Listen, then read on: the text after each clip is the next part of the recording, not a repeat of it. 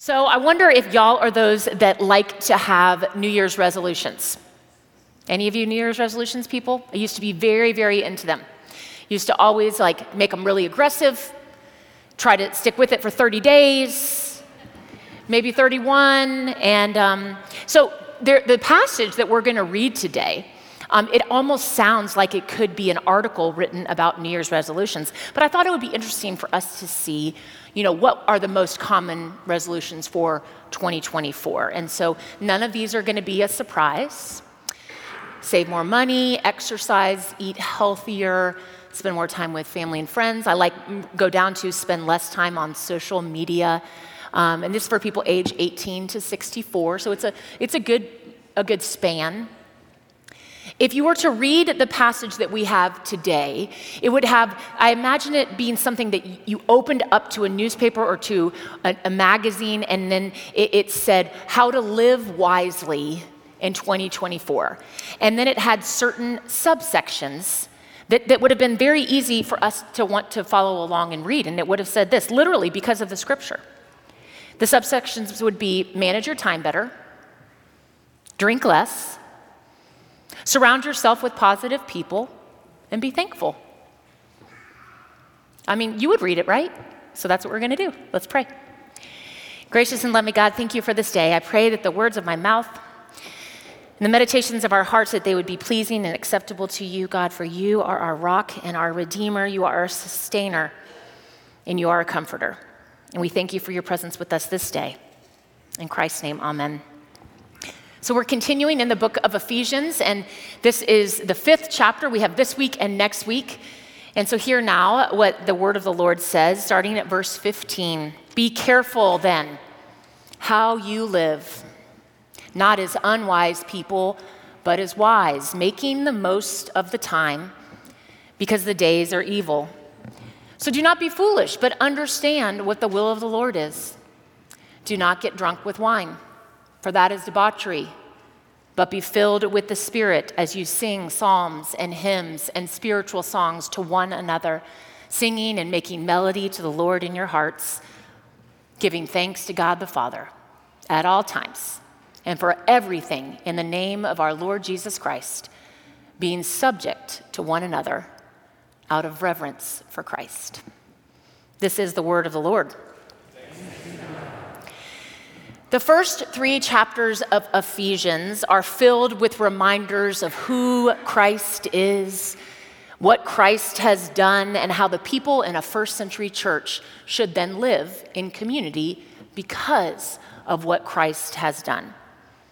But then in chapter 4, verse 25, the text makes a shift. It gets more specific. It's casual at first, it lets the listener consider how might my individual actions affect the whole community? And Pastor Kevin did a beautiful job last weekend talking about how the way we speak to one another, literally in the smallest of things, can build someone else up. I'm not sure if you all noticed though, but Kevin went a little bit overboard into chapter 5. Did you notice that he also included 5 1? Because this verse this is the most hinge verse of the whole book that transitions us from what we are supposed to do as a community before God to how our individual lives must be attest, attuned to. And this is what the scripture says. You might have heard us say it the past several weeks at the benediction. Be imitators of God as dearly loved children and live a life of love as Christ loved us and gave himself up for us as a sacrifice and offering to God. This verse is this hinge. I, I this hinge. And, and without this verse, the door from the community to the individual, it cannot open with ease. And so without this verse, individuals can feel like the door is slammed in their face. Individuals can feel like they have been left out, not included because this verse hinges that everything that's about to come after it, a lot of very specific things about how we are to treat one another, all have to be lived through this lens of being imitators of God who literally died for us, gave up his body his being, his breath for all of us. And so we must read the rest of this letter being nudged, being prodded, being boosted, being buffeted by loving as Christ did. And Paul writes this if you want to be wise, if you want your new year to be a new way to live, this is how you should be. Be careful, be filled, and be subject. If we want to live wisely, first, we are told we need to be careful. And the word that Paul uses there, it means to literally keep your eyes open. To be looking with intention about how you are walking around in life. Now, I'm pretty sure all of us uh, sometimes consider what we could be doing better in our own life. You know, we reflect a little bit. Maybe we do it on our birthday. We think, oh, we want this year, I want to be better at blank. Or, or we do it at New Year's, and some of us, if we're really good, you might do it at Thanksgiving. I am convinced, though, that one of the greatest causes of division in our world is that individuals are not taking enough time to reflect on how they are doing in their life and what is going well. Perhaps maybe that's why Jesus always went away by himself. Obviously, to pray, but he just needed to reflect on what's what's going on with me? What's going on in this world? And if I'm surrounded by people and if I'm surrounded by my job, I won't have that time set apart to pay attention, to be careful how my life is going. I often am feeling disconnected and, and moving from point A to B to C to D and moving from morning to middle to night. And, and then you, you put, the, put your head on the pillow and you don't even realize what happened with my day. And many of you have heard of this, but there is this ancient prayer practice called the prayer of examen. And I try my best to do this at night, where I just ask myself two questions For what today am I most grateful? And for what today am I least grateful? And then I offer those as a prayers to God. One of my girlfriends, she, when she is feeling off center or like she has just been somehow distracted from being intentional, she takes off her shoes and she goes outside and, and gets her feet in the dirt or in the grass to remind her of how very big this earth is I know there are many of you, I'm looking out, and many of you do this. You live with intention. You are careful because you meet weekly with renewal groups or accountability groups or small groups. And these are folks that remind you how are you doing in your life as a follower of Christ? Because who we are on the inside, it should match how we live. Next, we are told to be filled with the Spirit. And Paul gives us this comparison of being filled with wine. And this is so intentional. The first century church, when they gathered, it wouldn't have been formal. They didn't have a temple. They would have had some homes in which they met, and it would have been centered around a meal. And there would have been wine served, and then at the end of the meal, they would have finished by, by having the gift and the celebration of the Lord's Supper, and wine would have been served. Apparently, some in the community had been more focused on commun- com- consuming the wine than on communing with one another. Now, I have to give you a full disclaimer. Many of you know that we live in our house, the house that we live in, because my husband happens to be employed by the wine and liquor industry. But this is what I know from my experience of drinking is that drinking affects your judgment. It affects your reaction time and your behavior and how you interact with other people. And the more you drink, the less control you have of those areas.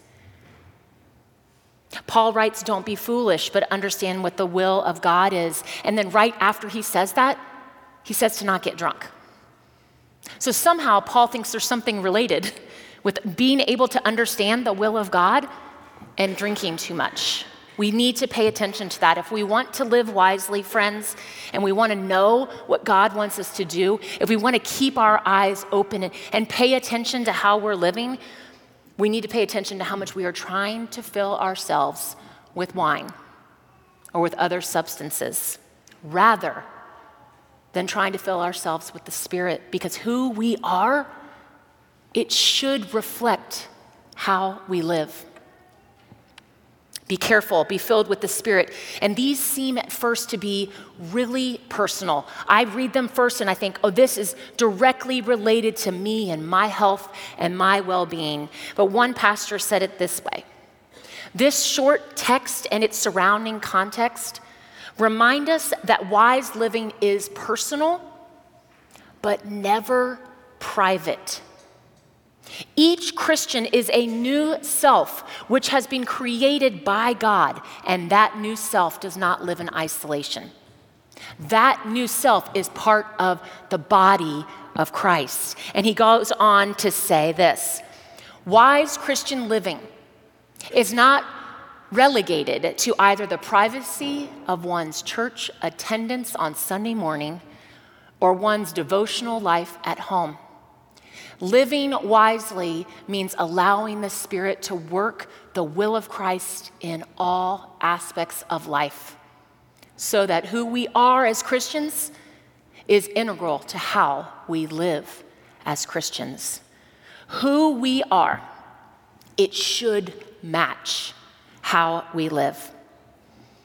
Of all of the ways that this text encourages us to be, and as almost heartwarming and, and newsworthy as these new resolutions, it's the last one that really gets me. Be subject to one another. It sounds rather Knights of the Round Table. I am a king and you are my subject. But to subject oneself, it means to put oneself under it means to submit to another. But the text is very clear. This text is not referring to submitting to God or to a king. It says, submit to one another.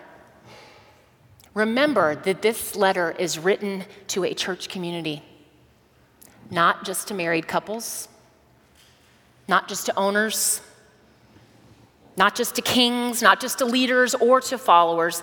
This introduces something revolutionary for the first century church mutual submission. People submitting one to another.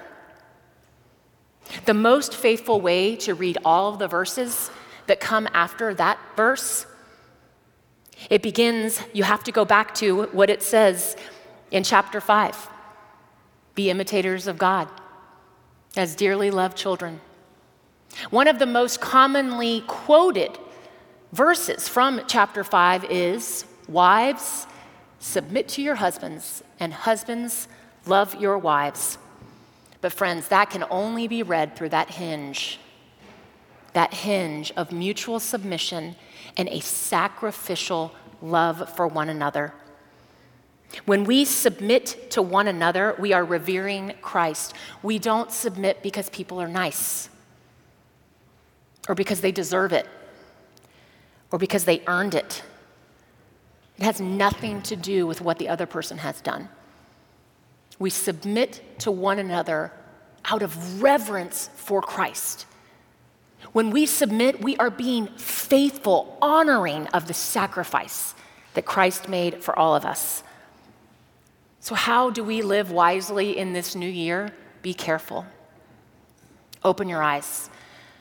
Look with intention at what is going on in your life and seek to be filled with the Spirit, not anything of this world. And then be humble. It's being subject to one another, not to get reward, not because it's the right thing to do, but because it literally adores Christ. Maybe so in my life and in yours.